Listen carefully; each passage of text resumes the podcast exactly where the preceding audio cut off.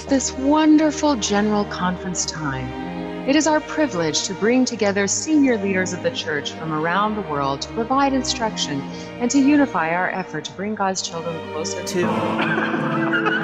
This is Infants on Thrones, the philosophies of men mingled with humor. We are the Quorum.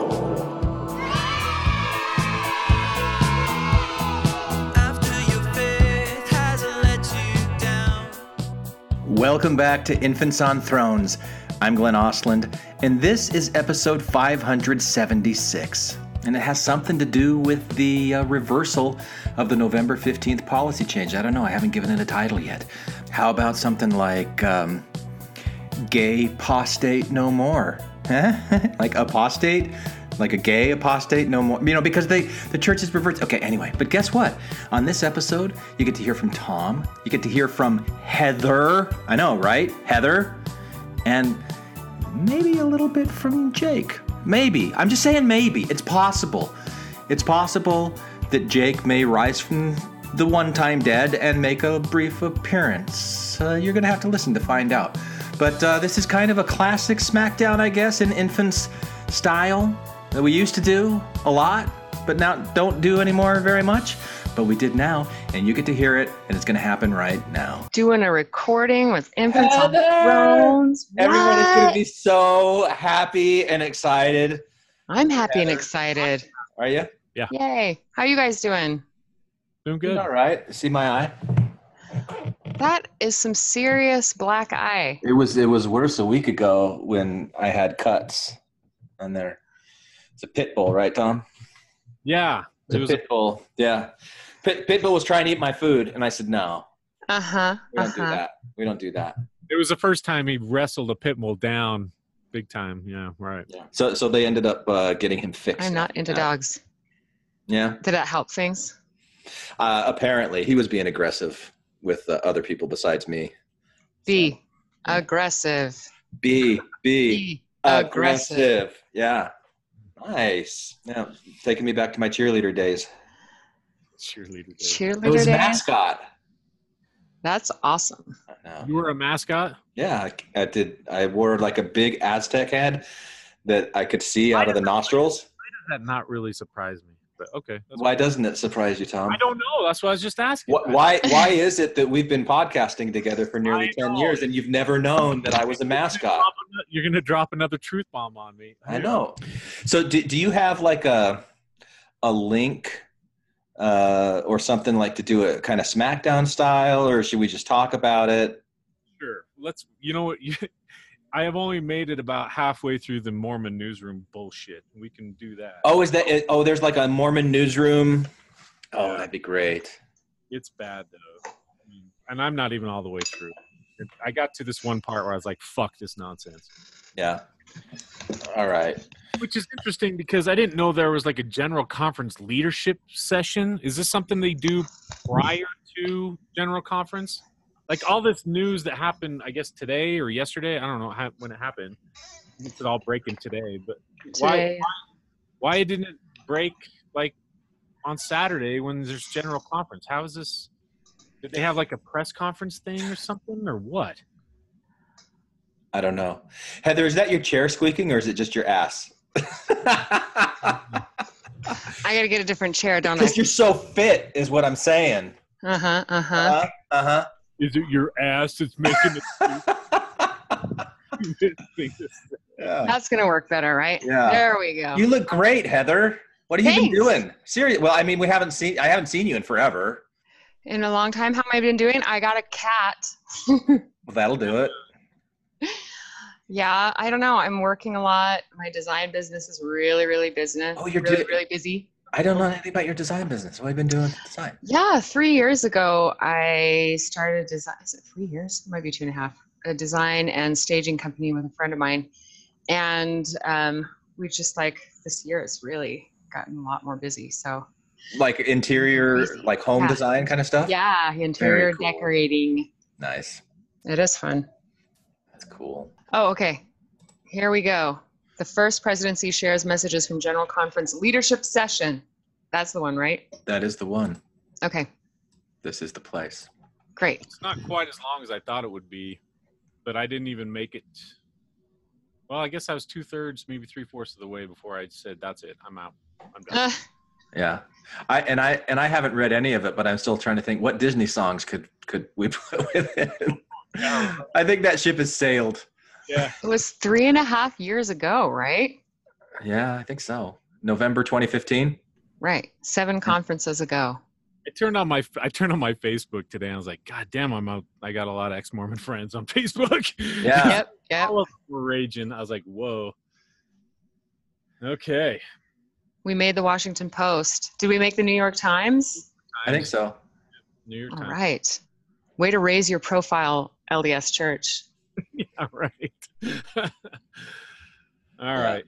So where, where do you want to start? Do, do you do you want to talk about it before we smack it down, or you just want to go in and smack it down?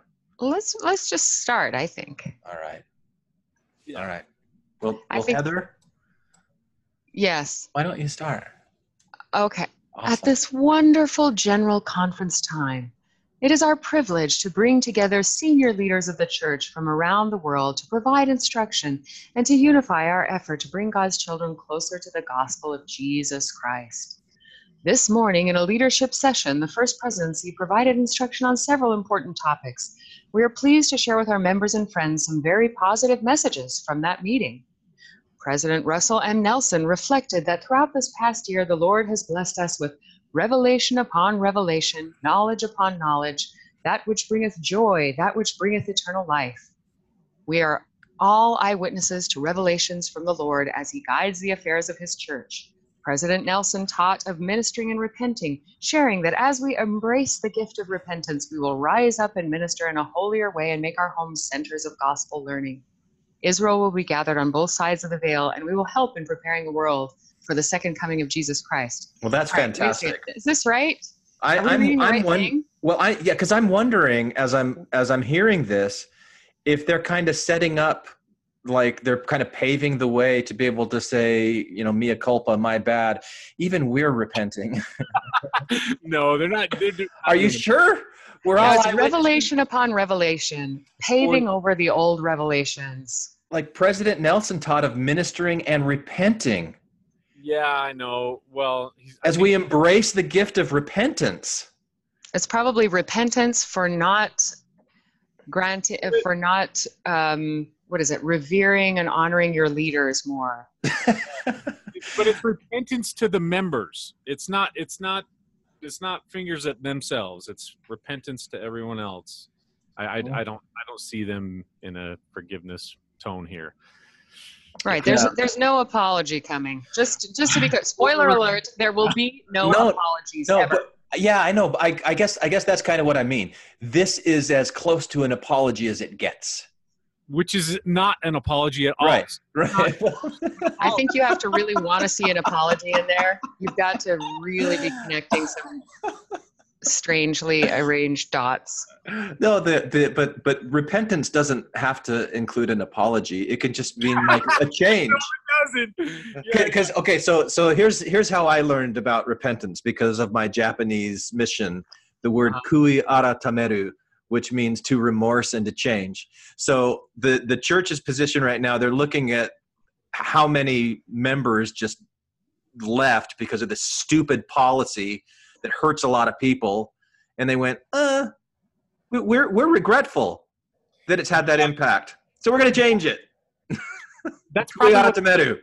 that's probably what they're looking at. But really, what really saddens me about this whole thing, and it seems like whether they want to just not acknowledge it or they just want to ignore, is the actual damage that was caused by this suicides we're talking about. I mean, this this this caused waves of destruction that the LDS Church won't even acknowledge, and I think this is the closest acknowledgement that they can get. Like, hey, okay, we'll change our minds a few years later.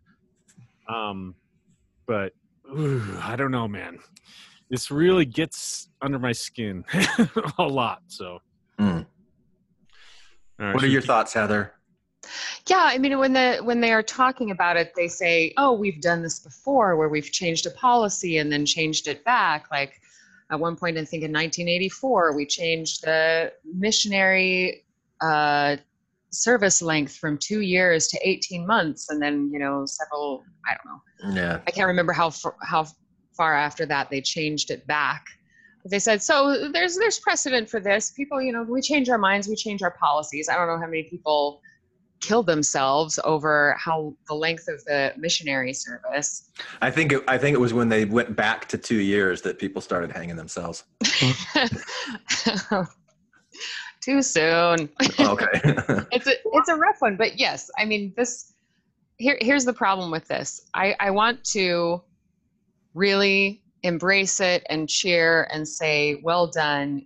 This is a step in the right direction and there are a lot of people who are very happy about this but it's it's really hard for a lot Yeah. of people not to be just completely traumatized by this being back in the news and forefront again because it's been so destructive in their lives Well, and and it's, and for most people it's still not enough yeah. we, we've just gotten back to where we were three and a half years ago and I've been hearing the metaphor baby steps or breadcrumbs in regards to this change. You know, it, you know, it, it is it is positive if you want to look at no change as the the standard.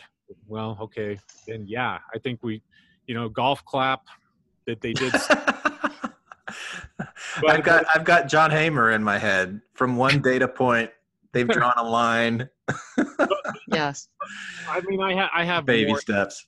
I have more interesting thoughts on this. I mean, I, I do want to reference this because I, I almost forgot that this happened. But Russell M. Nelson, who reportedly was behind the November policy, right wasn't the prof, prophet of the church at the time, but he was the one that actually made a big stink about no, this was the will of the Lord. This was revelation that this November policy, he like doubled down on it, like in February or something like that the next year. Hmm. When people were, you know, so much backlash and all this stuff, and he's like, no, hey, everybody settle down. This was the will of the Lord. Right he's sorry go ahead No, he it. was the one who who used the term revelation about the november policy and said the lord had revealed his will to his prophet thomas s monson Yeah. i'm Yeah. skeptical that thomas s monson had anything to say on the subject other than hmm. where's the bathroom at that point. point And Yeah. yet he did say it was revelation, which is a big deal because you know Boyd K. Packer calling uh, the proclamation on the family revelation Yeah. was overruled, and they had that word taken out of his talk. Mm. So it's a very big deal to call something revelation, and this was called revelation by the next prophet of the church. Yeah. I, and I haven't read through this, so I don't know where they're going with it. If, I, like, I, I think I remember seeing some comment on Facebook that they were talking about this at the level of policy changes from the Yeah. church rather than like revelatory gospel changes at whatever level that is, as if there's a difference. right, right. But yeah. You'd like to hope there is because revelation means that Christ is leading the church and he's making these decisions and it's all his will and policy seems like something that men can make and unmake and Yeah. Is not infallible in the way that revelation ought to be. So when you've already cast the policy as revelation, then you try to walk it back and say, oh, there's just a policy change, nothing to see here. But Yeah. it's a little too late for that, which is maybe why they're starting this with the Lord has blessed us with revelation upon revelation, knowledge upon knowledge, trying to say there'll be revelations and then there'll be other revelations that contradict the previous revelations. Yeah. I saw a lot of conversations in believing circles of friends of mine that were essentially trying to break down the difference between doctrine and policy and trying to separate the two by saying, oh, well, obviously, you know, the church can change its policy because it's not doctrine. The doctrine is what can't be changed or wh- whatever, you know, and I, I'm not even, I'm not even in the mind frame to even entertain where that's going. Oh, I think that, sorry. That was I the keep- Ronald D. Poelman talk from 1984 that they changed. Right. Remember? That was the, that was the, that was the, the subject Culture. matter. Culture versus doctrine. Yeah, that the, Right. that the church was this delivery system for the gospel. That the church could be changed. That the, the, the church. eh, eh, He actually said in his original talk that w- we should strive to not need the church. like like we should be able to just live the gospel without needing the church. And that was the thing that the brethren are like, uh-uh, you're gonna have to redo that. Sorry, we can't have that. So this is an Yeah, no old, kidding. right? Shockingly, Yeah. church leaders were Yeah. not all in favor of being called obsolete Yeah, or potentially irrelevant. urging the membership to hasten their obsolescence. But I'll Mhm. tell you, the next um, the next paragraph talks just about that sort of distinction between policy and doctrine. If somebody Right. wants to read it, the President Dallin H. Oaks. All right, I'll read that. President Dallin H. Oaks instructed that the gospel of Jesus Christ teaches us to love and treat all people with kindness and civility, even when we disagree. God has promised all blessings to those who strive to keep his commandments, and we have a, du- a duty to, quote, bear one another's burdens that they may be light. Mosiah 18.8. See, I would I would love it if that was really, really, really what they did. I'd love it. It was true. Yeah, yeah, yeah, right. While we cannot change the Lord's doctrine, we want our members and our policies to be considerate of those struggling with the challenges of mortality. Oh, what an ass. In his in his remarks, President Oaks shared information about changes to recent church policies related to lesbian, gay, bisexual, and transgender members. All right. So I, I I don't think that my TBM uncle who I talked about in a previous episode, who I've had lunch with since then, by the way. But I, I don't know that he's going to be listening to this. But in case in case you are, here's what I find um, offensive about what President Oaks said and the way that he framed this. He's talking about people who have same gendered attraction or whatever phrase that we're not supposed to call it, that they call it. They're calling that a struggle. That's not where the struggle is. It's not, the struggle isn't, oh, I'm attracted to somebody of the same sex. The struggle is, I'm not being accepted for who I am. I'm not able to be who I am. And, and as- long as like President Oaks and other leaders of the church keep framing it like this, it, it's going to continue to marginalize people who just naturally have that a- attraction and it's okay. There's nothing wrong with it. And I and I really hate when they say that Christ teaches us to love and treat all people with kindness Right? even when we disagree. Okay, that's fine. Disagreement is fine, and that's that's normal. Everybody comes across disagreements all the time. But when one organization or church actually devalues or lowers and marginalizes people based on their sexual orientation, that's not just that's not a disagreement. You're actually being discrimination discriminatory towards a group of people. That's I mean that's that's Yeah. And, It's not and, even- And here's the problem with the church's stance on it is they think they can get away with just being civil. right. with please and thank you and we love you so much that they can enact policies that doom members of the church to lives of loneliness and despair Right. that as long as they follow that up with but we love you so much and so does jesus that that's okay but civility isn't kindness And and I, I want to reread the sentence again because what Oak says is we want our members and our policies to be considerate of those struggling with the challenges of mortality. How about this? How about we want our members and our policies to no longer be a source of struggling for, for the members. We don't want to be the ones that cause that. Not just we want to be considerate with the struggling because they're creating that struggle with with the culture and th- these ah, yeah oh I think then you run up against the Mormon doctrine, and it's not just the Mormon doctrine, the Christian li- doctrine that this life is a test, that we're here, life is supposed to be hard, we're supposed to prove our mettle, that it's got to be a struggle. So I, I don't think that they're ever going to say, let's ease all of your worldly struggles. I think their stance is, let's have strength in Christ to overcome the struggles, whether it's, um, you know, gambling or addiction or same-sex attraction or whatever. That's the that's the Mormon mindset and the way that it's framed.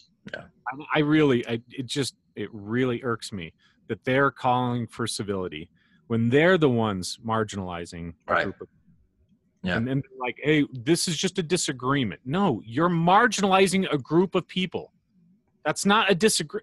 It just, I, I know, I, I know, I can't get past that, but it's like, you guys are calling for civility on this. No, we we can discriminate and and marginalize people. It's fine. That's just a disagreement. Can you see that? So let's be Oh, yeah. civil here.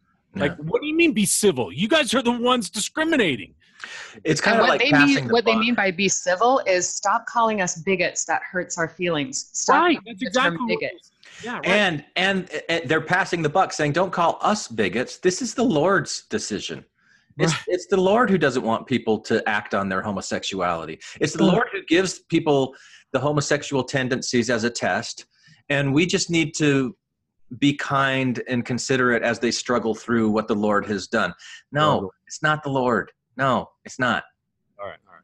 And then the the meat of this is that we cannot change the Lord's doctrine. They're not Yeah, backing right. away from the doctrine that homosexual acts are uh, what an abomination mortal transgressions. yes But our policy is going to allow their offspring to be members of the church. Policies we can change, but the But they- doctrine we're not touching yet.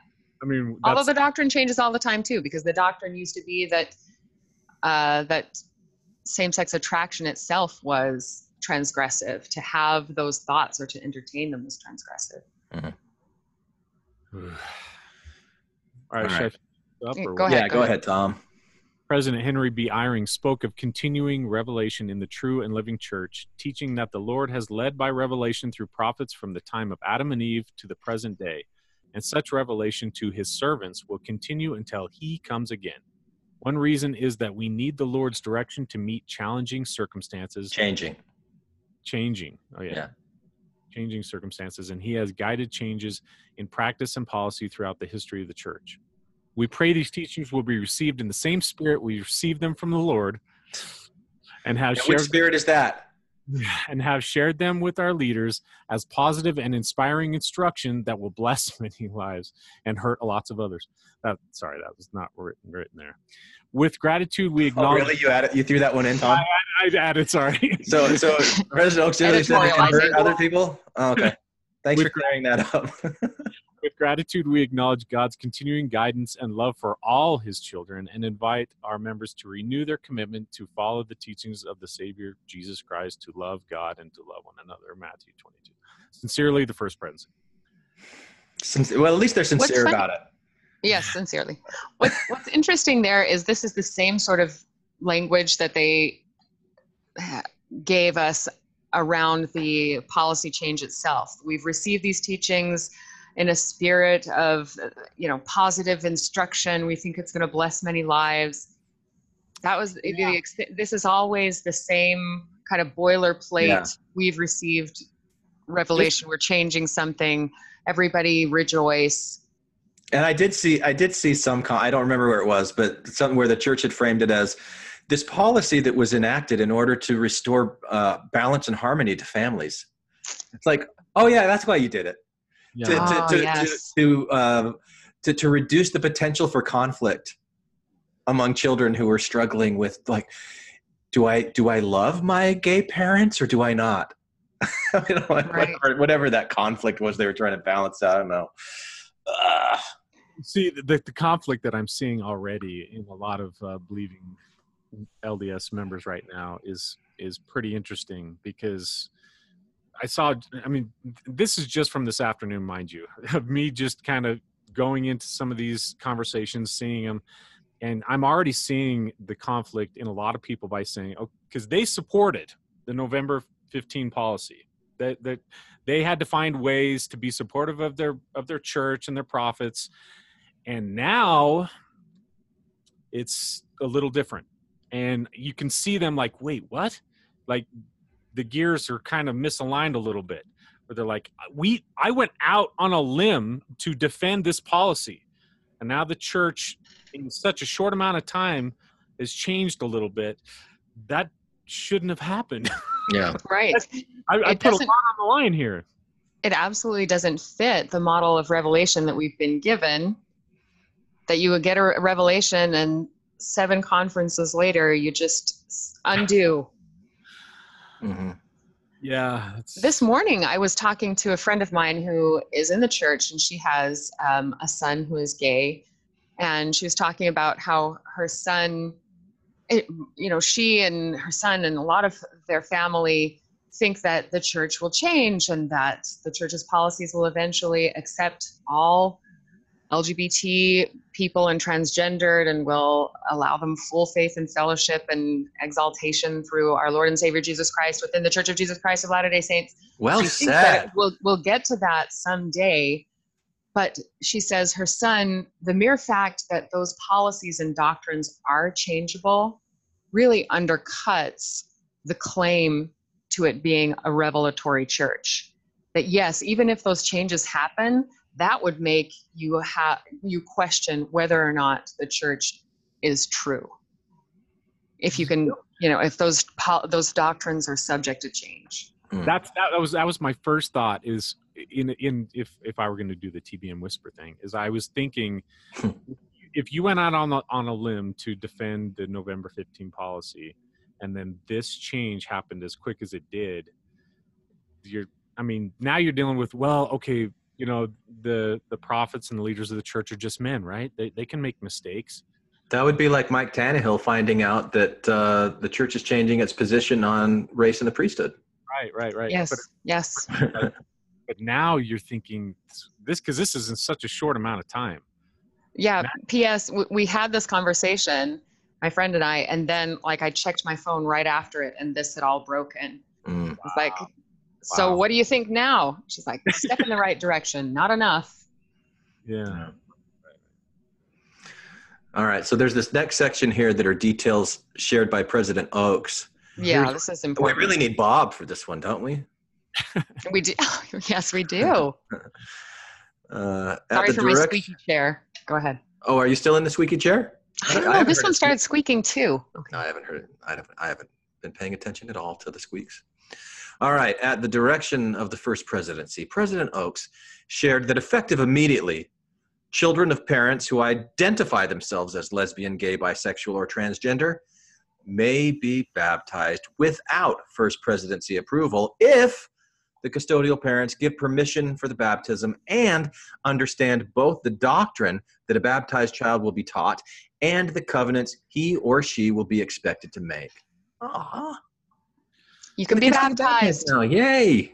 that was nice of them Yay. Without having to jump through all those hoops. But it does say they can be baptized, but remember, they will be taught that Yeah. your homosexual marriage is an abomination Mhm. before Yeah, the Lord and will keep you from joining them in the afterlife. Yeah. coming up A non member parent or parents, including LGBT parents, I left out the Q, can request that their baby be blessed by a worthy Melchizedek priesthood holder. Ah. These parents need to understand that congregation members will contact them periodically, and that when the child who has been blessed reaches eight years of age, a church member will contact them and propose that the child be baptized. I don't understand why they're like he's taking it to that level of detail. I Like, think he in wants mind, to if know. You, if you get your baby blessed, we're going to keep tabs on him, and we'll probably want to. It's like if you give them if you give a moose a muffin, they're going to want to get baptized too.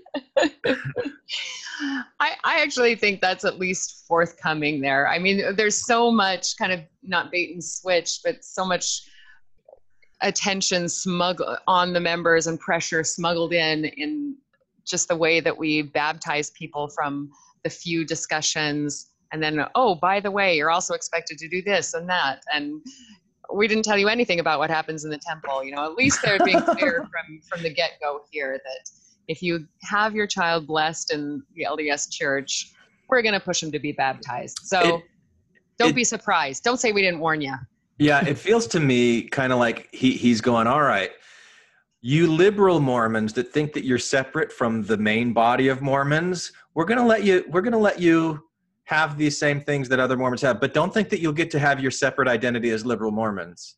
You, you're gonna have to be one of us. If if you're doing this, you got to be all in. So just prepare yourself for it, people. see gonna you're- happen. maybe but i also thought it was That's them how I read it. circumventing people that's like okay we'll allow our kid to be blessed or baptized or whatever that's fine but just stop harassing us Mm. and this is their way of saying hey we have a right now We're gonna harass you. want to right so i now think a chance to harass you well they also you know the church has always discouraged cafeteria Mormons or Right. people who are culturally Mormon who Yeah. want to baptize their baby because you had a baby, you want to have some kind of right to welcome the child into the world and so and you were blessed and your grandfathers were blessed and your aunts and uncles and cousins and all of the rest were nephews and nieces were blessed so you just want to take the kid to church and bless them and be done with it and they can be culturally mormon and they're saying no no no no no no no we're going to ask them to pay tithing It doesn't work like that. Yeah, right. We're gonna need a little more from you. And by the way, LGBT people, it's 12% for you, but he didn't talk about that. All right. Previously, our handbook characterized same gender marriage by a member as apostasy. While we still consider such a marriage to be a serious transgression, it will not be treated as apostasy for purposes of church discipline. Instead, the immoral conduct in heterosexual or homosexual relationships will be treated in the same way. does this- not compute This is this is what you're talking about before, Heather. It's like they can't. It's like they can't just say, "All right, we're gonna change. We're gonna make these changes, whatever," and it's gonna be we're gonna be more progressive. We're gonna be more accepting. No, they still have to just twist the screw a little bit by saying, "Oh, just so you know, it's not gonna be treated as apostasy." I mean, but it's, I mean, being gay is still a serious transgression. right It's it's like what? it is it is a big deal that it's not treated as apostasy because apostasy is de facto excommunication. And that's what it meant is that if you were in a same gender marriage you would be automatically booted from the church.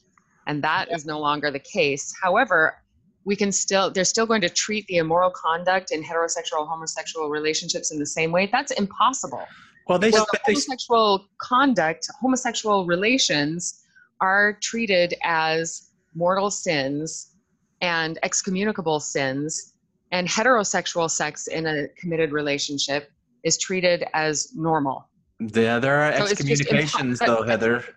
This just doesn't. Uh, this doesn't make sense. Instead, the immoral conduct. Yeah. Well, The problem is homosexual relationships, uh, um, homosexual sexual relations within a committed marriage are de facto immoral conduct. Mhm. Right. So so now you can get married, you can to someone of the same gender, but you just can't have sex with them. Now you can get married too. You just still can't have sex. Well, uh, yeah. See, this is this is what's problematic about this part is because they're keeping the door open to church discipline still. Of Now- course. but they're separating from, like you said, Heather, from apostasy, which is de facto excommunicado. but Mhm. instead, now they're like, all right, we're not going to. We'll, we'll keep that door closed on apostasy, but we're going to keep the door open to any investigations on church discipline in regards to the law of chastity. Because now they can like you said they can take a gay couple that are legally married and say are you guys having sexual relations? Mm-hmm.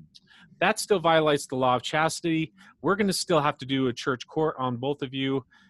That's why i hate this. That's why i feel like it's not i mean if they're A distinction without a difference. Well, it's a it's a it's a cosmetic change. It's a superficial cosmetic change because they recognized over the last three and a half years they got tired of people calling them bigots, but they realized they were being called oh, bigots because they put this huge target on their chest that said if you're a gay person and you know legally married you're gonna we're gonna call you an apostate now they're going oh okay we're gonna take that target off of our chest and we're just gonna say uh, any kind of Im- immoral violation of chastity, it's still excommunicable. But it's not because you're gay. It's just because it's a sexual sin, just like any other sexual sin. Yeah. But it's a superficial uh, cosmetic change Right. to, to, And the to, to try and distance themselves from the claim of bigot, I think. And the problem is, people who were kicked out of the church as apostates for being in same gender marriages uh, or in same gender relationships, like our good friend Andrew, Mm. will kind of look at this and say, uh, All right, so do I get reinstated? Do I get some kind of apology? And let me just spoiler alert you absolutely do not, because people have the same questions about um, blacks in the priesthood and people who were uh, excommunicated for opposing the church's stance on um, all uh, or non-black priesthood and no one was reinstated no apologies were issued no one was uh, told uh, no one had the scarlet A for apostasy ripped from their chest. Just the, the policy was was was issued and no reparations were made, That's what breaks nor my will they be. that's what breaks my heart is that people you know whether if they're lgbt or whatever if they believe and they want to be members of the church like you said heather if they want to if they actually think oh this means that i can go back I, i'm no longer an apostate um, and then they take the steps forward to try to reintegrate themselves back into their ward and their church services and all that stuff they're still going to be hit with resistance. And it breaks my heart that they're they're just trying to do what they want to do to what they feel like is in harmony with their beliefs but it's not it's not like they're rolling out the red carpet by any means you know No. it- it's it, it- that's why that's why it irks me it's like uh, okay maybe it, i guess it's is it a baby step that's why i keep thinking is this a baby step i guess it, it kind of is but it, but it's also like they're slapping there's It's not a baby step. You, you know how when you're watching babies take their first step, they like take a couple steps and then they fall on their ass? This is the fall on their ass part of the baby step. And this But is like trying to get back up again. they're helping I them walk so. and, then, and then they push them down Yeah, I don't know what it is. all right It's I, I want to be treated as a hero for saving the cat from the fire when I torched the house. Oh, do you know what I used to do as a kid? I, torch houses. Uh, no, but I, I would, I, I I had a very unique way of playing with caterpillars. I, I would, I would find these caterpillars. I mean, we're talking about like six or seven years old. So when I was baptized, I got like all these sins were forgiven. So this is just a story at this point. It sounds like a serial killer prelude, dude. It kind of is It very does. dexterous a little bit. So I, I, I would take the caterpillar, I would put it in my dog's water dish, I would watch it wiggle until it stopped wiggling, and it was Ugh. floating there and then i'd pick it up and i'd put it on the sidewalk and and i would kind of blow on it to like give it mouth to mouth Oh. like you know, like and then and then it would start wiggling again and moving and i'm like yeah you go caterpillar you go caterpillar and it, it would be heading towards the grass because that's like home safety and i'm like i knew that as soon as it got in the grass it would think it's be home free so it gets in the grass and then i pick it up and i put it right back in the water I, I would spend hours hours playing that game as a kid So maybe you that's what they're doing here. I, it was I, hey, it was pre-baptism. Nothing counts. He's forgiven of it. Uh, I was trying to explain baptism to my seven-year-olds who are turning eight in May, and uh, it just there's so many flaws in the doctrine that you don't see when you're a member. You explain away like all of your sins will be forgiven you, and also you have no sins because you Yeah. haven't reached the cha- Right, that's accountability. Like any Yeah. smart kid would be like, "I'm seven. I'm living it up. I can do no wrong. yeah. I'm gonna kill all the caterpillars." Did, did you listen to the Julia Sweeney "Letting Go of God"? She I she talked not. about that with the for for the Catholics. That's how she starts it off when her parents told her that she was the age of accountability. Anyway, Yeah. yeah, yeah. Good well, stuff. this this next sentence is exactly on point. The very positive policies announced this morning should help affected families. Does that mean that the very negative policies that were announced seven months ago are the ones that affected those families? I mean, is there a sort of an implicit admission there that if these new policies, which just undo the old policies, are so positive, no, those policies. that the initial were policies positive. were negative? No, those pos- policies were positive too, Heather. Yeah, Every- somehow, everything, everything they do is positive. Come on, yes, it's all positive. Whatever we say is positive. it's all good. In addition, our members' efforts to show more understanding, compassion, and love should increase respect and understanding among all people of goodwill. I like that. I mean, they are trying to teach their members to show more love, compassion, and understanding. I think that is genuine. Isn't And that kind of they are really hoping that that will engender respect and understanding from all people of goodwill. And good luck with that What- because I'm sorry. I, I don't know how much res- ah, do do we get some respect? Does the church get some respect for undoing a bad policy? I Yes. think this is that poisoning the well move of like the, it, that. What's that logical fallacy about like the Scotch man or something like that, or the Scotsman, all good Scotsmen or something like there, there. There's I don't remember what it is, but but this is basically saying that if you have a problem with this, then you're not a person of goodwill. That's a, yeah, I see what you're saying. Yes, it should increase respect and understanding among all people of goodwill. Yeah. So and if, you don't you got a respect or with this, understand us, you are Yeah. not in the subset of folks of goodwill. that's right. So thank you very much for that, President Oaks. You didn't fool me. This is interesting. We want to reduce the hate and contention so common today. And I think they've probably, I mean, must they have in the- in their heart of hearts recognized that the policy of November, whatever it was, increased hate and contention? That is a really good question, and part of me wants to say yes, but I'm not so sure because I, I and this is what really irks me about all this nonsense. It, and I've seen a lot of people call this out too. Like, where is the apology? Where is the restitution of the wrongdoings that you did? I mean, just changing it ever so slightly, or even, even just baby steps or crumbs or whatever it is, that's not an apology. That's not making steps forward to restitution of a wrong. And like you said, Heather, th- these are implicit or subtle ways of, of saying, okay, this should be better. This is very positive. This this will help. That's that is implicitly saying that okay, maybe we might have did a oopsie or a kind of a wrong or whatever. But they won't actually acknowledge. They won't apologize. And, and I what just blows my mind. Do they do they not realize how good it would be if they did? No, they do How not. many Okay. people would step forward and say, are they are they actually following Christ's example and, and apologizing? Are they following the repentance process by saying, Yeah, we, we kind of messed up on this. We apologize. We're gonna fix it from here on forward. You know, the Lord actually corrected our, our misdoings or whatever, and and y'all should be happy with what we're doing now. Wait, wait. When did Jesus ever think- say he was sorry about anything? Right. Here, here's what I think about that, Tom. I'm hurt by the fact that they won't apologize. It bothers me, but it doesn't surprise me in the least. And when people say, "Why won't they? Why won't they apologize?" I think you are asking a penguin to fly. I mean, it looks like it has wings and it could do it. I mean, they they know they've screwed up, and they could apologize, but there is no way that the church can ever apologize for Why? any of its policies because that admits We that were they are not a revelatory church. Yeah. that they are not the true and living church as guided by an infallible omniscient creator. I would if you admit that your policies and your doctrines are subject to change or that you made a whoopsie then you're not the only true and living church on the face of the earth.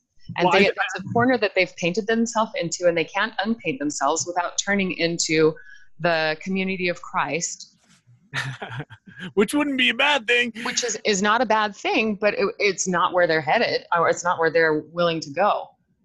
I mean, that is the day when pigs fly or penguins fly. Is Yeah, when the Mormon Church apologizes. Uh, but but your metaphor implies that it's impossible for them to apologize. I think it's very possible, and I even think if you look at the Catholic Church apologizing for the sex abuse scandals and stuff like that, that is something that I think. But that wasn't a policy or a doctrine.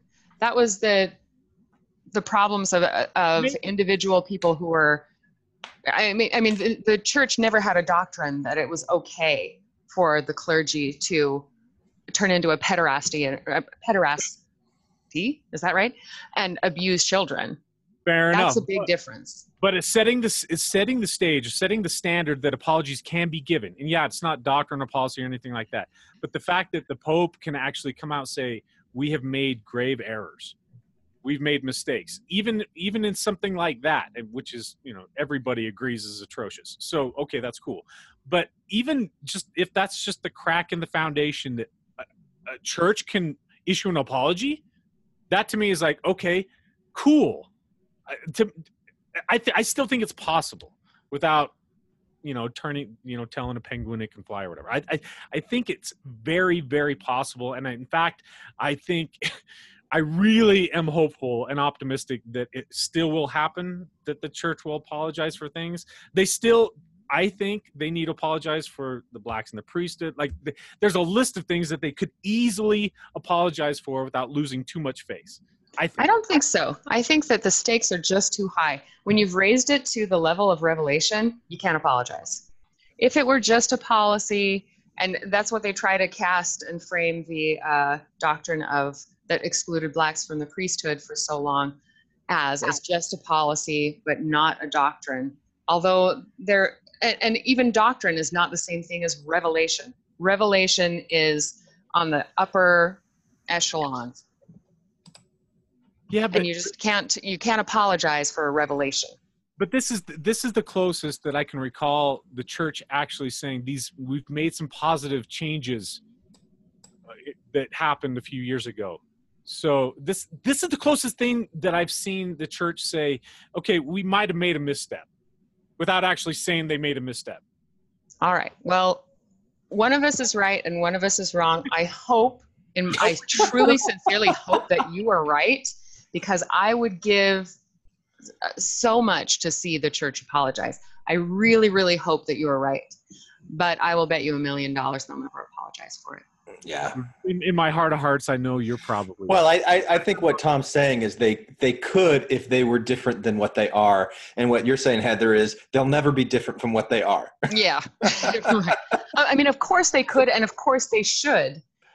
But yeah i, I this is just not that bird Yeah. it's a different bird. All right. should we finish it out whose turn is it Yeah. Well, what, what, so they, he, he had this sentence that you read We want to reduce the hate and contention so common today. Yeah. He's not talking about like things that they do that are hateful or contentious. He's talking about the hate and the contention that they receive from other people who call them bigots. He's basically, we want people to stop calling us bigots. We want people to stop hating us. So, all right, fine. All right, fine. We'll get rid of this stupid thing. hmm I think it's interesting because that almost sort of uh, sounds like them playing the victim card. Like Oh, We- you think? You really think? The saints that have been persecuted from the days of Kirtland? would really like. Why would they play the victim card? Yeah, I know. All right, let's The, wrap. the this righteous are Well- always they always suffer for Jesus' sake. Right. I mean, hard. they, the LDS Church got branded as the Church of Hate by supporting the Prop 8 uh, campaign in California. And they're trying to rebrand themselves by saying, we want to reduce hate. I swear, I swear, we're not pro hate. Yeah. No Nazis here, nothing to see. No. what pro, what prop eight? I, I don't. Re, we didn't even remember that that was a thing. All right, these new policies are being sent. Wait, did we finish it? Did we No. finish it? The the we are optimistic. Did you read that part? Uh, Wait, where's the we are optimistic? stopped in the middle of that. It's it's mid midway through that paragraph. I don't think that we finished. Oh, it. yeah. Uh, Okay. Yeah, read that. We are optimistic that a majority of people, whatever their beliefs and orientations, long for better understanding and less contentious communications. That is surely our desire, and we seek the help of our members to, and others to attain it. Yeah, and to me, that's that's in the same spirit of uh, the people of goodwill. You know. Yeah. So again, it's saying if if you guys like have are contentious with us, then that just means that you're the bad ones. They're also and it's also just that little civility Yeah. BS. Well, we want, we long for less contentious communications. Can't we all speak? Can't we all control our tone? I don't like the way you said that. When really it runs far deeper, and it's it's doctrines that exclude people from the highest blessings that we're taught are available to any of Christ's children on the basis of who they're attracted to. I know. All right. These new policies are being sent to priesthood leaders worldwide and will be included in online updates to our church handbook for leaders. These changes do not represent a shift in church doctrine related to marriage or the commandments of God in regard to chastity and morality. That's curious. I wonder what that means. The doctrine of the plan of salvation and the importance of chastity will not change. These policy changes come after an extended period of counseling with our brethren in the quorum of the 12 apostles and after fervent, united prayer to understand the will of the Lord on these matters. It's just what you said before, Tom. Just to be clear, you're all are still sinners.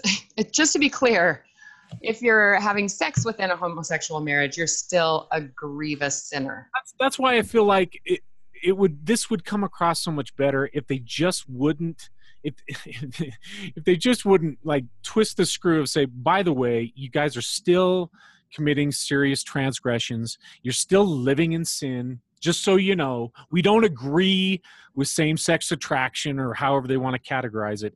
It's like they just can't just be civil on their side. They can't why can't you guys just say we want to accept you guys and we're gonna we're gonna work for that. But no they, they just have to slap them in the face still But at least they're doing it fervently, Tom. Didn't you read the word fervent? Didn't didn't that didn't that warm your the cockles of your heart?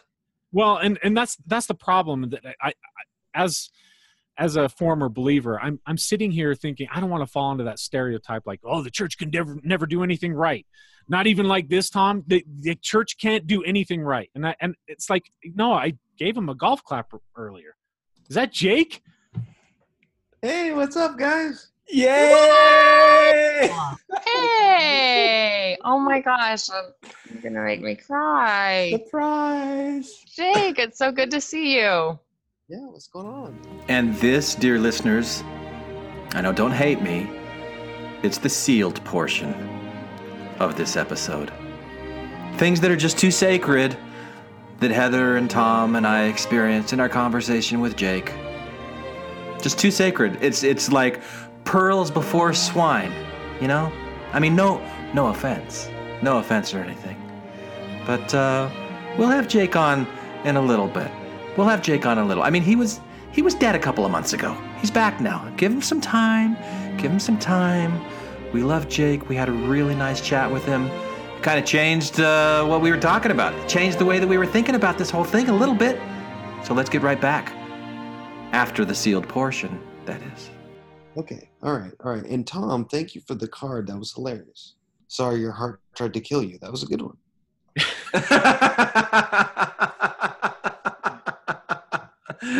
Yeah. Nice. Cool. Awesome. All your love bro it's good Alright. seeing See All you right. later. See you, Jake. that took all the wind out of my sails man now i'm not s- See, yeah. See, now how I important is the. Mormon church? it's like I don't, Nothing else matters. I Yeah. Wait, I think I was angry about something. I think I was irked about something. What was? Was, was I on a rant earlier? I don't give a shit. Freaking Jake. He's looking good. He sounded good. Oh man. Which reminds me that Glenn's initial text to me was like, "Did you hear? There's. Do you want to do some kind of thing about it? I just really couldn't be bothered and couldn't care less, and my apathy is at an all-time high. But I like try to record something, Yeah. Do you want to? Because I don't. I mean, but if you want to, maybe I will. I don't know. right? No, seriously. I mean, it's been it's been really really tough for me to get motivated to do anything infants wise for a while. Yeah, just yeah, Yeah, you and me both. stuff going on. But so I you know. I wanna- really, I really wanted to do something when they changed the uh, the temple covenants for women because that's been I know we talked about that, and, and demands I even for so long. I even told our listeners that you were going to do something, and then they keep emailing me going, "When is Heather's going?" And then they think that I'm the one keeping you from doing it. Like, why don't you, You let Heather on? I had I had recording scheduled twice, and then life got in the way for too many people. yeah. I still I still want to talk about it. I mean, it would be much the same conversation where yeah, they should totally have done this, and they should have done this many years ago, and we should all be happy that they did this. But it's hard to rejoice when there's so much further to go. Yeah. Well, now now you have a transcript out there where you can actually like read the what it was before and what it's now. Right. Maybe we'll get to it. I hate to make promises because I feel like I made that promise twice, and oh, it's all right. No There's so much Heather love out there. You could stand Aw. in the middle of uh, Times Square and shoot somebody, and nobody would even remember they voted for Donald Trump. I just grab them by the pussy. I don't even wait. You I just do. kiss them. Yeah. well, when you're famous, you can get away with that kind of stuff. So, do, do we have anything to wrap up this this uh, silly retraction by the church I mean, formerly known as Mormon? I have a few tweets that I was wanting to read. All right. Yeah. Read some tweets. So, obviously, my first thought was Tyler Glenn. Mm. If Obviously. if anybody was thinking about, you know, originally with the November policy, I mean, t- to me, Tyler Glenn probably took it harder than most people I'm even aware of. Mm, yeah. Yeah, his his whole life went upside down. Anyway, so I looked up on Twitter, and his first tweet um, was, "We are not crumbs. We must not accept crumbs." And then right after that, he he includes the New York Times article about the Mormon Church will allow the children of LGBT couples to be baptized. Then he says, This very policy personally sent me and my family on a complete life course shift. Don't forget the lives that were lost to suicide, the pain this policy caused in so many families. This quote, correction has nothing to do with actual LGBT and everything to do with baptism numbers. And then, who is it? Uh, Dan Reynolds, right? Dan Reynolds says progress doesn't happen overnight. It happens in small steps. Today, we're one step closer. Oh, blah, blah, blah. One Hey. step closer to what? He's the guy that does the love loud stuff. I know who Dan Reynolds is. You have to give him his due. I, I, I mean, he's done a lot of good. So Yes, he definitely has. And I respect Dan Reynolds tremendously. Absolutely, I do. But Hashtag one step closer to what? Progress. One, one step closer to what? Well, that's what I mean by baby steps, crumbs, all that stuff. You know, yeah, you ha- for me, I wanted to look to those people that were actually affected by the November policy. And a guy like Tyler Glenn, where his whole life went upside down because of that. That was that was the catalyst for him. Mhm. I want to express my gratitude for the Mormon Church, Tom, when you're done. So go ahead. what? Go ahead and finish up, and then I'm going to express my gratitude for the Mormon Church. Okay. Okay. no, What I what I do want to say though is you could you got to somehow be able to do both. You got to be able to rejoice when they take a step in the right direction or undo a step in the wrong direction without that meaning that you're forgetting about all of the people who were hurt. It's like, you know, when World War II ends or the Civil War ends or something like that, you got to have a ticker tape parade and be freaking excited that it's over. And that doesn't mean that you've forgotten how many lives were lost or at what cost the victory came. I mean, you Yeah. have to be able to do both. Like, this is a really great thing. This is a wonderful, wonderful day for many, many people who are still members of the church and for their families. And we should allow them to rejoice and we should rejoice with them without forgetting just how hurtful this whole situation has been. exactly yeah you said it so great there heather it's it's a dance we want to we do want to give them applause for the step forward i guess because it is going to help a lot of people yeah but it, it's hard to not acknowledge the pain that has been caused by it. You know it's like okay good job lds church but just for a second let's not forget you know all the damage and the bodies left in your wake. And that and that's exactly what i want to express my gratitude to the mormon church for for providing that conflict and contrast to members lives who are who are seeking for some kind of a way of finding peace and finding who they are. And and they bump up against stupid stuff like this that the mormon church does and it causes dissonance and it makes them have to dig really really deep inside to go wait a minute. Wait a minute. Am i going to be am, am i going to follow what i think is right? Because I used to think it was the church. It's not the church anymore, and they have to like learn a little bit about themselves. And and flex some muscles that the church doesn't teach them how to flex on individuality. And so the church plays this really really valuable role for people who can look at it in this sense of contrast and go, I am going to define myself not by what they're saying or what they're doing, but where I see that it's wrong, and I'm going to take a stand. So thank you, Mormon Church, for being that contrast. That's what I think I think you sound like a person of ill will. Really. the, the bitter ex-mo stereotype I mean it. I mean it. You want so you want LDS members to deal with that cognitive dissonance, the uh, disillusionment of oh crap, what do I do? I want everyone to. You want everyone. but but but this is the guy I'm who just. drowns caterpillars. I Yeah, used to. I forgot about I've changed. I've changed, Heather. Now I tear the wings off of butterflies. oh jeez. No, I'm just great. I'm just grateful that the church played that role in my life, and so I'm projecting that onto everybody else. But I, I'm, I, I, I've come out of this struggle, at least where I am right now, having gone through what I've gone through and all the things that we've talked about on podcasts and things like that. Just, I really do just feel grateful for the Mormon Church and the struggles that I had with it because I've learned more about myself that way, and I feel I feel more confident about my sense of values and my sense of worth than I ever did as part of a church that would would call me worthless or say, "Oh, you're not worthy," which is essentially saying you're worthless because you drink coffee or you get double ear piercing. You know all these stupid, stupid things. Yeah, that- but you're you're looking at it through rose tinted glasses here because Okay. on on a better side. But there's a lot of people, and this is where I get a little more empathetic towards those that are struggling with the conflict in their minds because of all this. Yeah, it's like a it's like a caterpillar struggling to break out of a cocoon. Yeah, and Glenn's and the church plays this this this cocoon thing that people just want to be safe inside of it. Good, be safe inside of it. If you want to claw your way out of it, claw your way out of it, and then you can be a butterfly. And we rip Glenn will rip your wings off. wings Yeah, off. and hold your head underwater. Yes. Yeah. Some people, some people stay in that struggle or don't come out for the better. Sure. That's all. I mean, maybe yeah, Glenn, you came out, you know, better, and and I could even say me, I feel like I have, but there's there's some people that don't. Some people that it permanently damages. Oh, I'm permanently damaged by it too. For sure. Okay, so you're permanently damaged too. Okay, Yeah.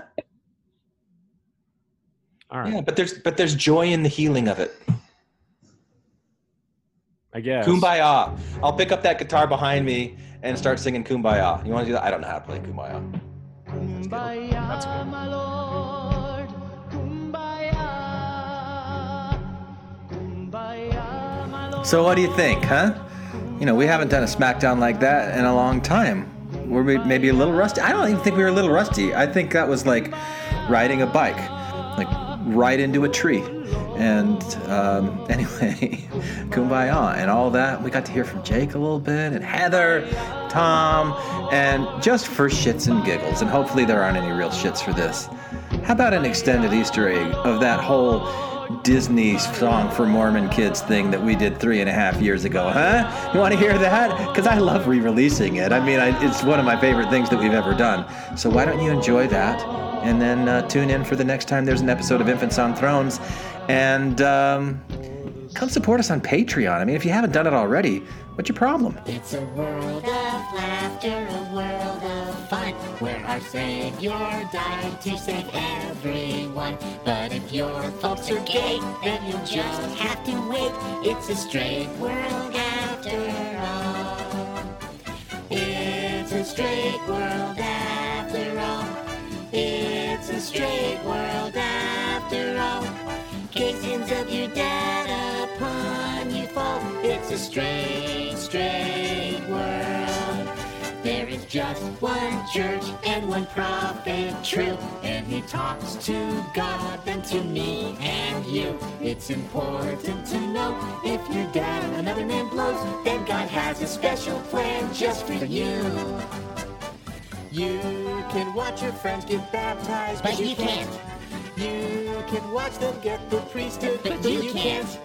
You can watch them go on youth temple trips, but you can't, cause it's a straight world after all. It's a straight world after all. It's a straight world after all. It's a straight world after all. It's a straight, straight, straight world. This is Infants on Thrones. The philosophies of men mingled with humor. We are the Quorum.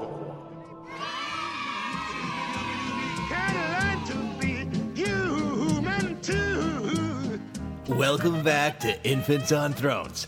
This is Glenn Ostlund doing a bad Casey Kasem slash Will Forte Saturday Night Live sports guy slash radio announcer voice to bring you another top musical countdown thingy. No, it's not disco this time, but hey there, do you love the Mormon Church? And do you love sing along smackdowns of the Mormon Church? And do you love children? And do you love that special, most magical kingdom place on the earth to kids, Disneyland? Well, we here at Infants on Thrones wondered what would happen if we mixed all those things together, and this is what we came up with. So let's start off with our very own Bob as he gives us a glimpse into President Oak's twisted but oh so straight Zeezrom lawyer esque brain. Hello, children. My name is Elder Oaks. Sing along with me. Everybody wants to be a straight, because a straight's the only straight who knows how to mate. But everybody's picking up that homo scene. Cause every other sin is super clean. Now the church with its scorn can make you wish you weren't born every time we speak. And with faith and no facts, we can set progress back to the caveman days. Dum-dum-dum-dum. I've heard some crazy gays who tried to explain, but a straight's the only straight whose kids can remain. Who wants to dig a long head gig and stuff like that? When everybody wants to be a straight. Now the church with its scorn can make you wish you weren't born every time we speak. And with faith and no facts, we can set progress back to the caveman days. Oh, a rinky tinky tinky. Everybody wants to be a cat. Straight. Because a cat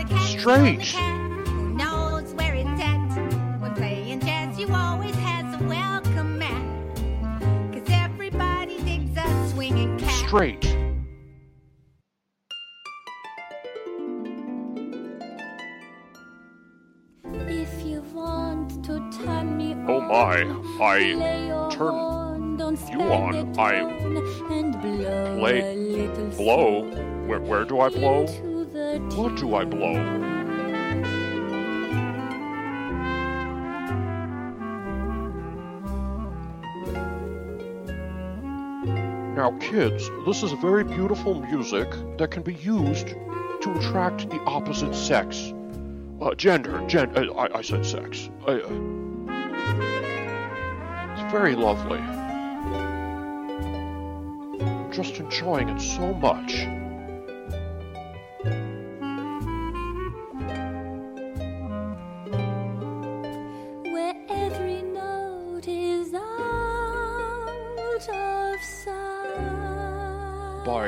By notes, you mean women.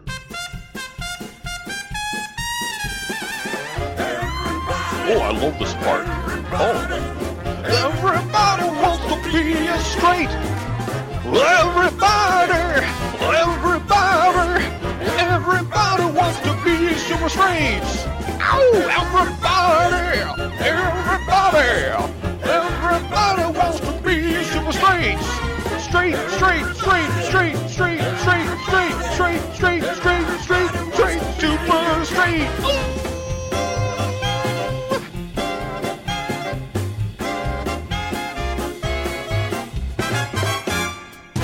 In the name of homophobic Jesus, amen. Amen indeed. But let's pause this bad boy for a moment and set the table here to remind ourselves that groovy President Oaks and his friends who pretend to speak to God and set his policies on the earth just made some significant changes to the way members of the church are taught to view homosexuals and the children of homosexual parents. First, any man or woman who legally enters into a same sex marriage is now considered an apostate. Second, any infant child of a man or woman in a homosexual relationship cannot receive a name and a blessing, cannot be baptized or confirmed when they're eight, cannot receive the priesthood and participate in male teen priesthood activities, and cannot serve a mission until they turn 18 and demonstrate to Mormon leaders that they decry and despise the practice of gender equality in marriage. But don't worry, all you kids out there who might feel left behind in your peer group or ostracized in any way, because the Mormon Church is looking out for you. As explained in this song by Glenn from Toy Story You Got a Friend in Me. You got a friend in me. You got a friend in me. When you're 18 and renounce your moms and that sinful lifestyle that does them harm, then you can get baptized and be confirmed. Yeah, you have a friend in me. Then you have a friend in me.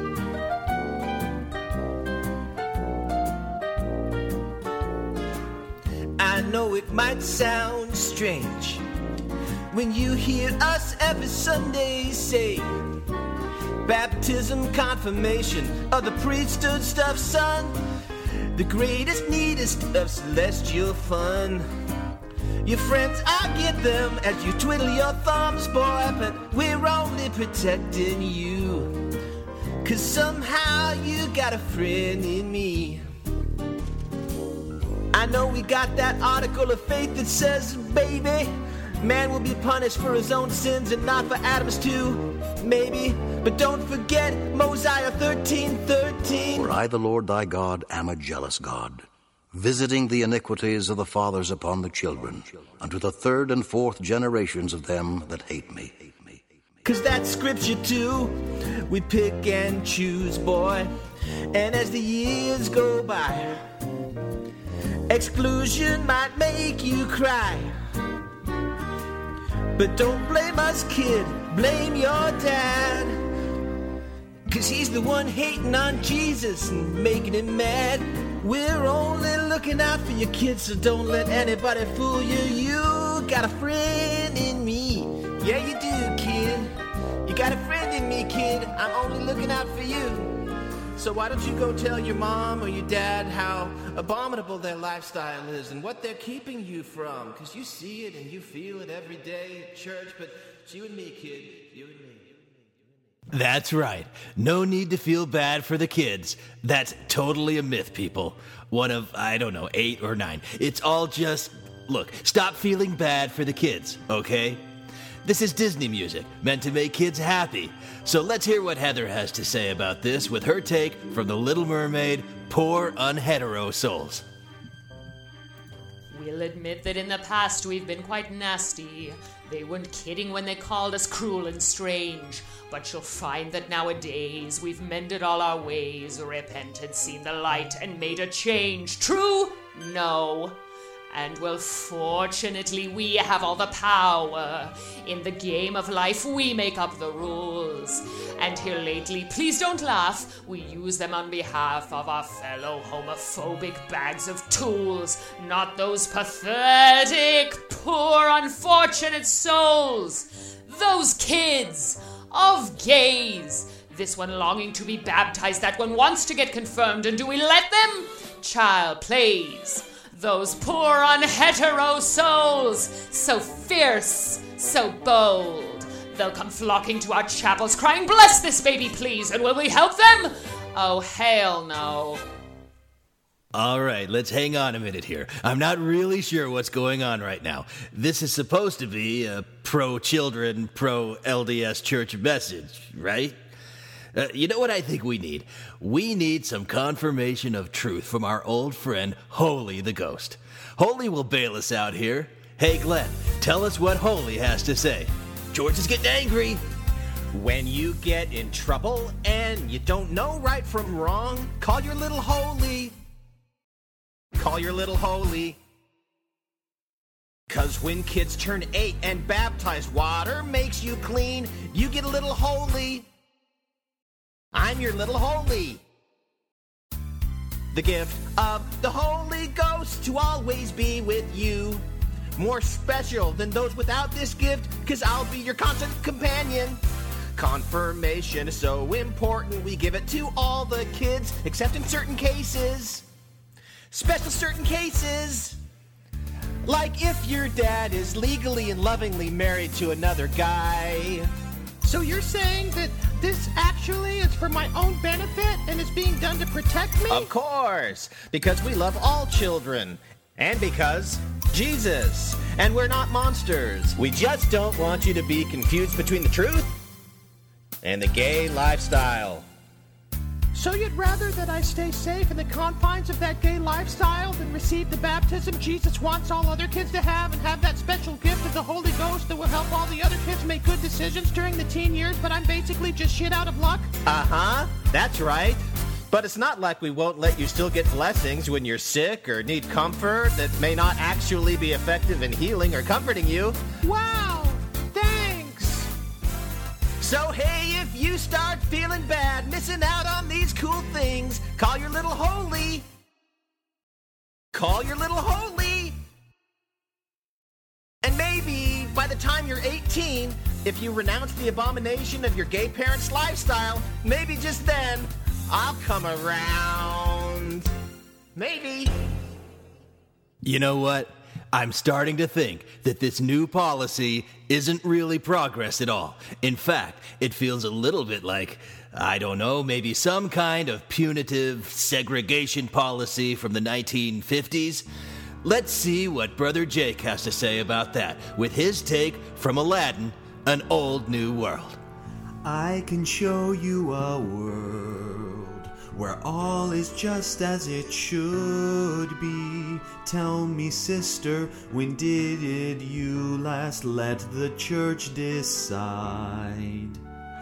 I can open your eyes to powers of rationalization over, sideways, and under as we try and roll back time. An old new world, just like it's 1952.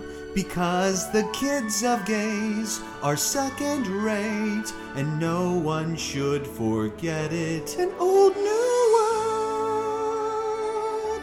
I think that's something I can do. I'll just say it's from above and out of love. Help preserve that old new world for you. We can make an old new world. Unbelievable sights, indescribable feelings. Trying to tell people why this isn't bigotry. An old new world. It's okay to justify. This will be really Just hold your breath, it gets better. With the stance on gays in latter days, you can't go back to how it An used old to new be. Wait, why can't they be blessed again? Just like it's 1952. Was it really that much better? You we can just, roll back time on a dime. I will make an old new world for you. World. That's where we'll be. That's not for me. A special place. A screwed up place. For bigotry.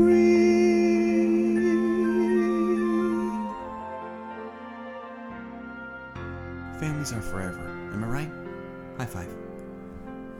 Yeah, I I don't know how to say this, but I'm breaking up with you.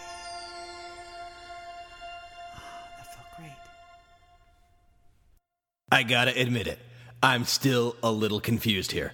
Because, look, everyone, the Mormon Church has been making a ton of progress over the years. I mean, just look at all the progress that it's made. Like reversing the racist priesthood ban in 1978. That's a pattern, right? That one thing that happened back then? Isn't that proof that they'll do the same thing eventually for women and for gays? Oh dear, if only there were a smart infant. Someone with a PhD ish in history who could bring instant credibility to this conundrum. I know.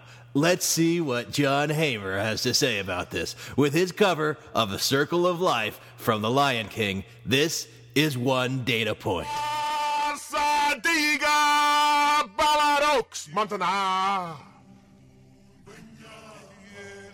Big liar. Ha Sadiga Paso Pretender ya ma pretender. Big liar. Big liar. No voice of the Lord.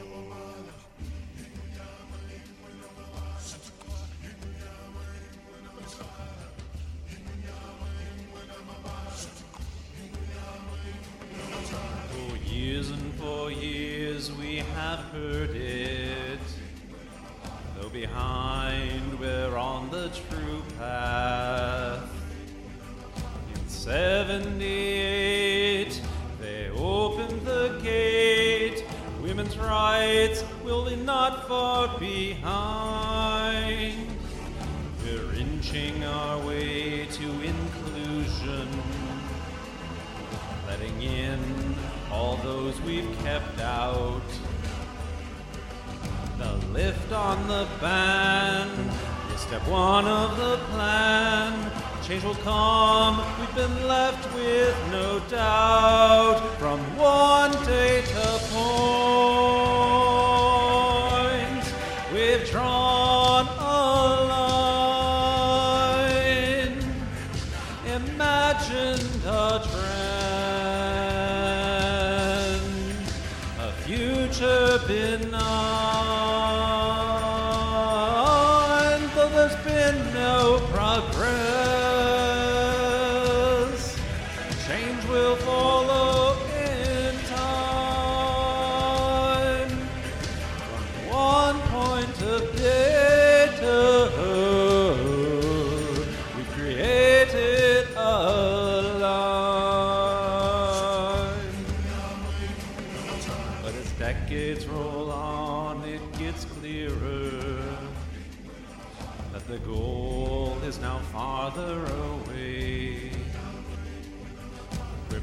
Becoming aware that we'll never get there, that the leaders have all led astray. They're committed to hate and exclusion, and they're fixed on the opposite path. There won't be a place for women or gays. There's no end to the circle of hate. If one data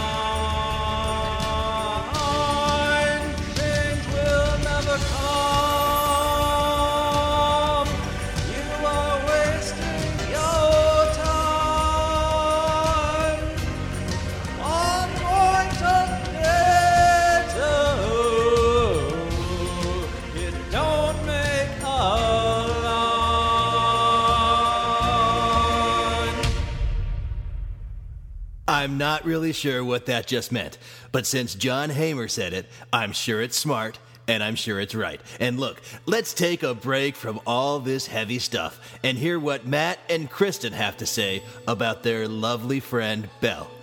I'm sure that Belle isn't a lesbian or anything like that, so there's really no need to worry, right? Am I right here? I sure hope I'm right. Mormon town, it's a perfect village every day, like the one before. Mormon town, full of Mormon people, waking up to say, Hello, my name is Sister Long. There goes the bishop, he seems nice like always, though he looks sideways at me still. Every morning just the same, since the morning that we came to this little Mormon town. Good morning, Belle. Morning, Bishop. Where are you off to? Seminary. I just finished the most amazing story about Nephi, a sword, and him cutting off Laban's Yeah, head. Yeah, that's nice. Brother Allen, I need to speak to you about tithing settlement. Look, there she goes. That girl is strange, no question. I hear her dad is gay as well. Never named him blessed birth. Wasn't baptized or confirmed. No denying she's a funny girl, that Belle. Hello. Good day. How is your family? My son, he's eight. Gonna get baptized. That's great. You know, it's so important. There must be more than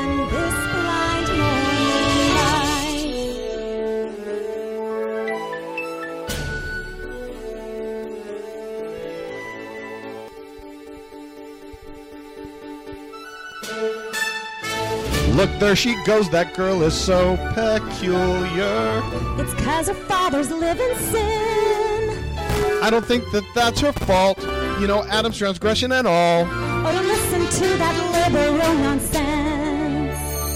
Oh, isn't this alarming?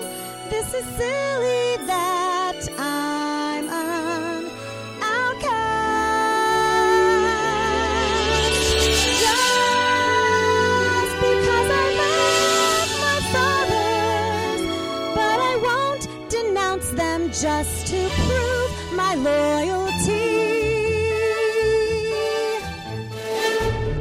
it's no wonder that she is so liberal. She's got progressive views as well.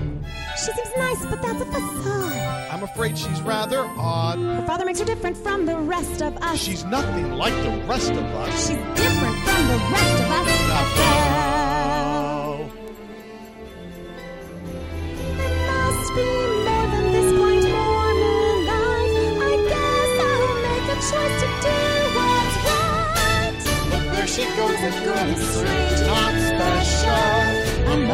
Most peculiar mademoiselle.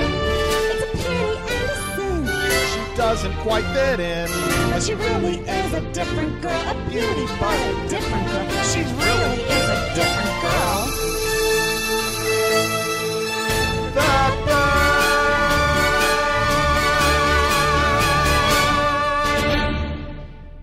Well, wasn't that simply magnificent and weird and totally fictional? Because I'm sure there aren't any real girls like that anywhere in the church. In fact, let's listen to Glenn's daughter Shaylee tell us what it's really like to be a young, faithful teenage girl being raised in the Mormon church. She just wants to be part of their world. Maybe they're right. Maybe there is something the matter with me. I just don't see how a person who feels love for other people could be bad. Look at this church. Isn't it neat? My family and friends, my whole world here complete. Wouldn't you know I'm a girl, a girl who has everything? Activity days, girls' camp too. Great Sunday dresses and great Sunday shoes. Looking around here, you think, sure, it has everything. I've sung hymns and borne testimonies plenty. Had group dates to stake dances galore. Dear John RMs, I've done 20. But who cares? No big deal. I want more.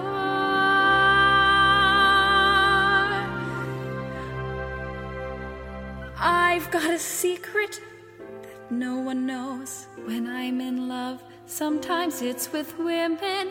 Not that that's wicked or gross, or that I'm a. What's that word again? Oh, apostate.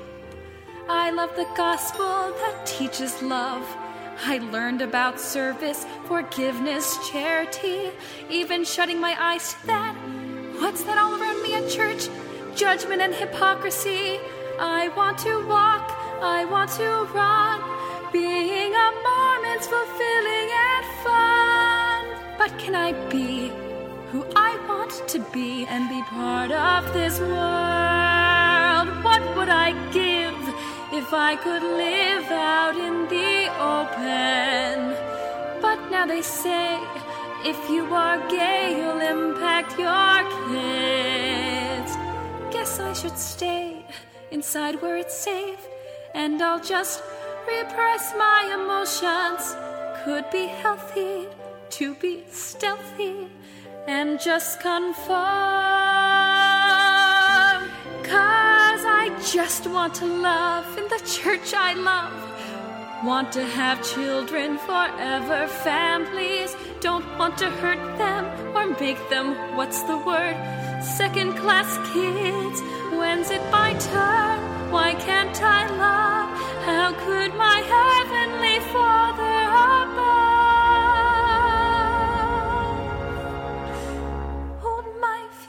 children from me?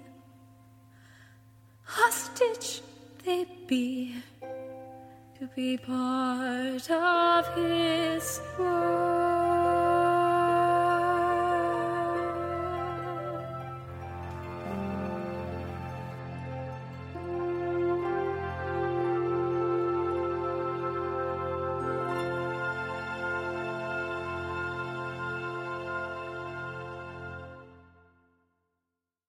Now, that's not what I was expecting her to say at all.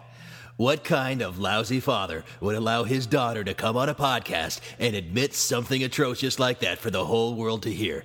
Or at least for dozens and dozens of listeners. A daughter like that will never make it to the celestial kingdom. She will never see Kolob. Am I right, Randy? Randy, sing us a song, Randy. Make all this pain go away. Want to see Kolob, your dad can never give a blowjob, or your mother do whatever it is the lesbians do in bed. But in our mercy, we've made a way to salvation if your parents are gay. When you're 18, pledge loyalty to our bigotry.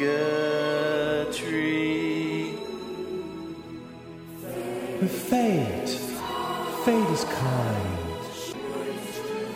She does stuff to those he loves. The truth of the everlasting gospel that we are protectors of. Trust us.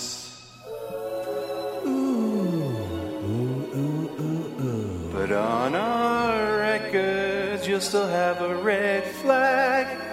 Just in case you also turn into a fag. As prophets and seers, just trust we know what's best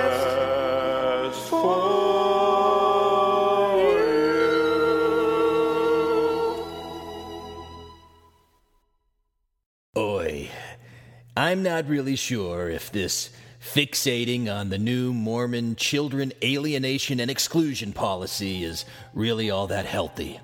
Maybe we should just let it go. Let it go. Hmm. Too bad there isn't a Disney song about that. Uh, There isn't. Is there, Heather? The gay lifestyle is abhorrent to us, and them having kids is obscene. If we keep them in isolation, maybe they won't turn into queens. Couldn't stop gay marriage, now their kids might come inside and get gay on our kids. That must be denied. Don't let the gays give their kids names. Don't let their sons join our priesthood games. Congeal our zeal, let our hate show. So they'll just go.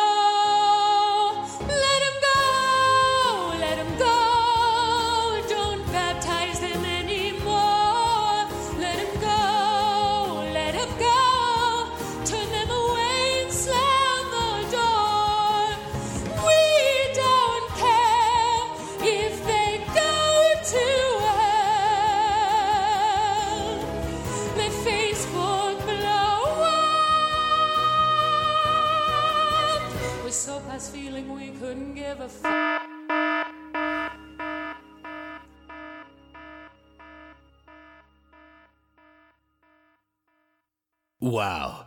This new policy actually has me a little worried now. Sort of afraid, actually. But maybe the leadership is afraid as well. Maybe they see the trend that the world is going, that more and more people are accepting that it really is no sin for two people of the same gender to love each other, even in icky physical ways. And maybe the church did this intentionally to make gay parents stay hidden in the closet for the sake of keeping their kids from being alienated at church. And what's even worse, to keep their kids from having necessary ordinances withheld from them. Ordinances that they've been taught their entire lives were absolutely necessary for salvation, but now don't seem to be quite so important to the brethren as keeping the kids from having to choose between two parents with differing ideologies. That never seemed to be an issue in the past. But then again, they also used to say that one of the reasons homosexuality is so wrong is because it's unnatural and no kids can come from that union. But now, of course, there are kids, and those kids have a special scarlet letter on them and are marching out for the whole world to see. No, no, not scarlet, pink. They're afraid of pink homo kids. They're afraid of pink homo kids on parade. Oh, Glenn, what have you done to us this time? Look out! Look out! Pink homo kids on parade, here they come, our nation is crumbling. Boy Scouts, gay marriage, pink homo kids everywhere. Look out! Look out! They're passing the sacrament, excrement, tolerance everywhere. Gay dad, gay mom, pink homo kids love them all. What should we do? What should we do? Write an official FU. I recall there was a time, a big argument of mine was gay people when intertwined can't naturally multiply. But now we see just how it is. There's other ways of getting kissed. We can't abide except in this young tolerance, gay loving minds. What a crime! Chase them away! Chase them away! I'm afraid God's charade, pink homo kids on parade.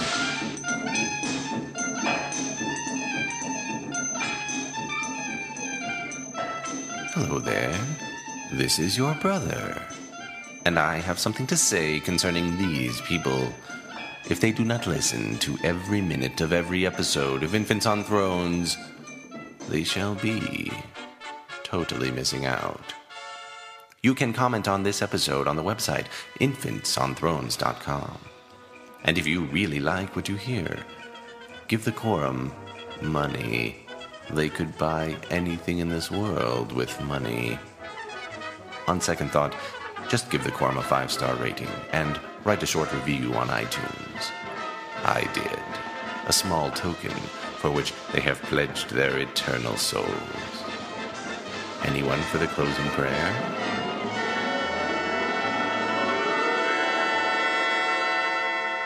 Thank you for listening to Infants on Thrones.